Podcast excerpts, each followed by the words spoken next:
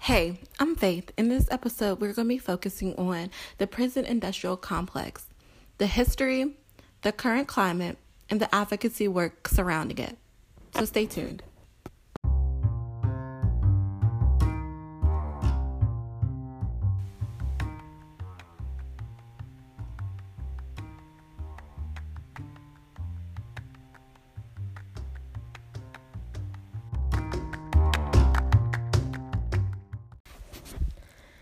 The prison industrial complex is not just prisons themselves.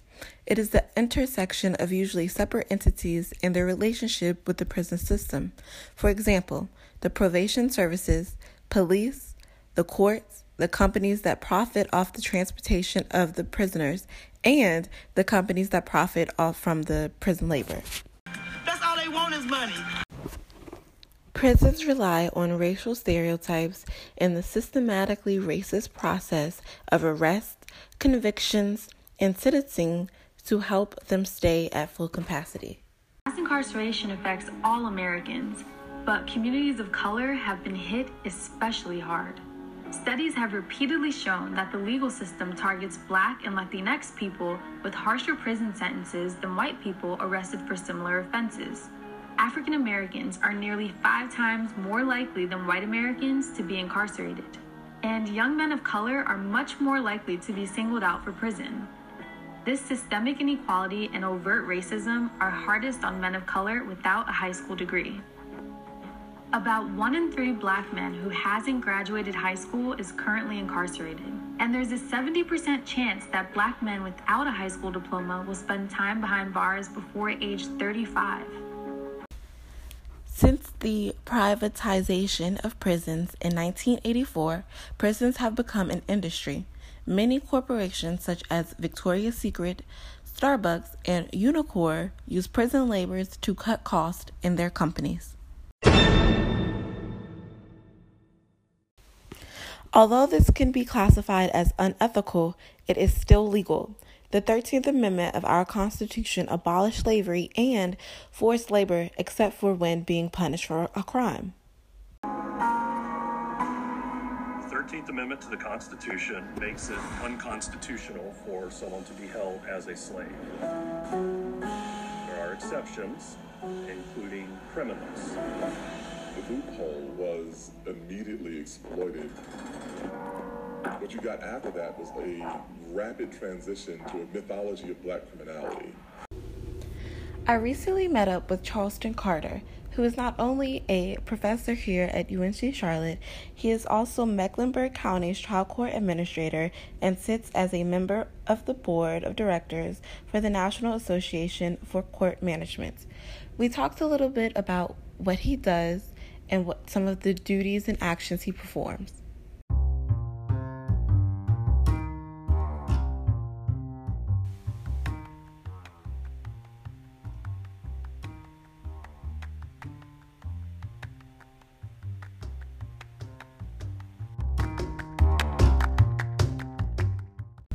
Some of the duties and actions that I perform as a trial court administrator is that I work closely with the key court officials that consist of the judges, the sheriff, the public defender's office, the district attorney's office, and the clerk of court. And what I do is oversee the operations of the entire court system. And the individuals that I just mentioned, I work closely with them to make sure that they have everything that they need as relates to resources to make sure they can get their job done. The duties and action that Carter performed are important because they allow him to see injustices from a unique position and use his position to then dismantle those injustices. I think the major injustice that I have seen as relates to either mandatory sentencing is that there is a disparity as relates to black or African Americans compared to white or European Americans being locked up in the criminal justice system. If those individuals, when you look at the criminal history, may have committed the same crime and have a similar background history or criminal history, but one may receive five years and the other may receive 20 years. These were introduced in the 1980s and apply to low level crimes. Mandatory minimums mean convicted people have to serve a minimum sentence, whether or not a judge thinks they deserve it. For example, drug crimes involving crack, heroin, or marijuana trigger minimum sentences. The idea or concept of privatized prisons is not new.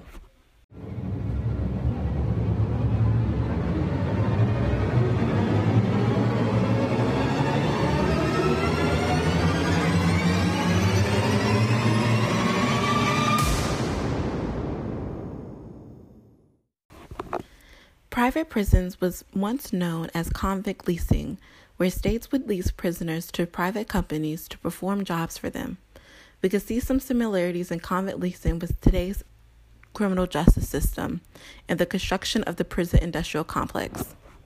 In the late 19th century, developed coercive means to ensure that cotton remained king. It was called convict leasing. Get arrested on a minor charge or trumped up charge, you could find yourself locked up and then hired out to a corporation bidding on inmate labor. The pipeline from prisons to profits in this country has deep roots. My interview with Carter continues as we continue to discuss his advocacy work in his various positions and how those positions allow him to, in his own way, dismantle a little piece of the prison industrial complex.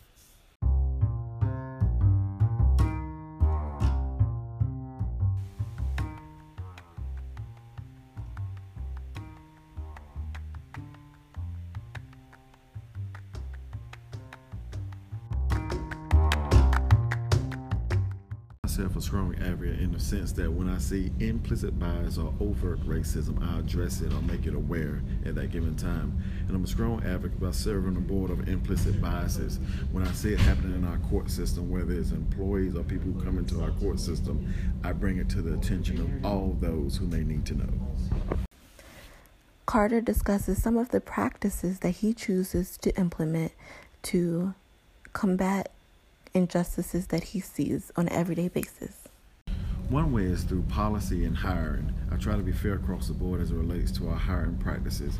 See what people who are serving on the hiring committee and seeing what application process that we're going through. Too often people may see a name and recognize a name or think that a name may be a certain ethnicity. What we have done is remove those names off the application and put numbers there.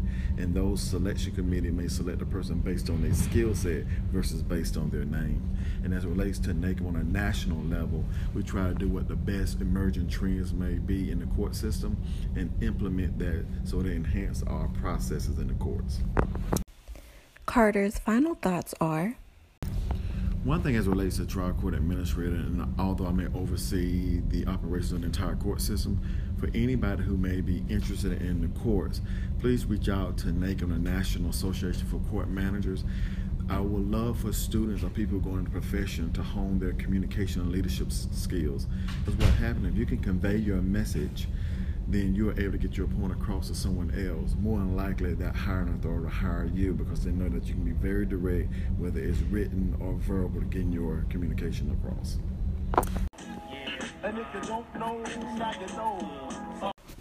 Today, we have discussed the history of the prison industrial complex the current climate of the prison industrial complex, and some advocacy work surrounding it. Thank you for listening.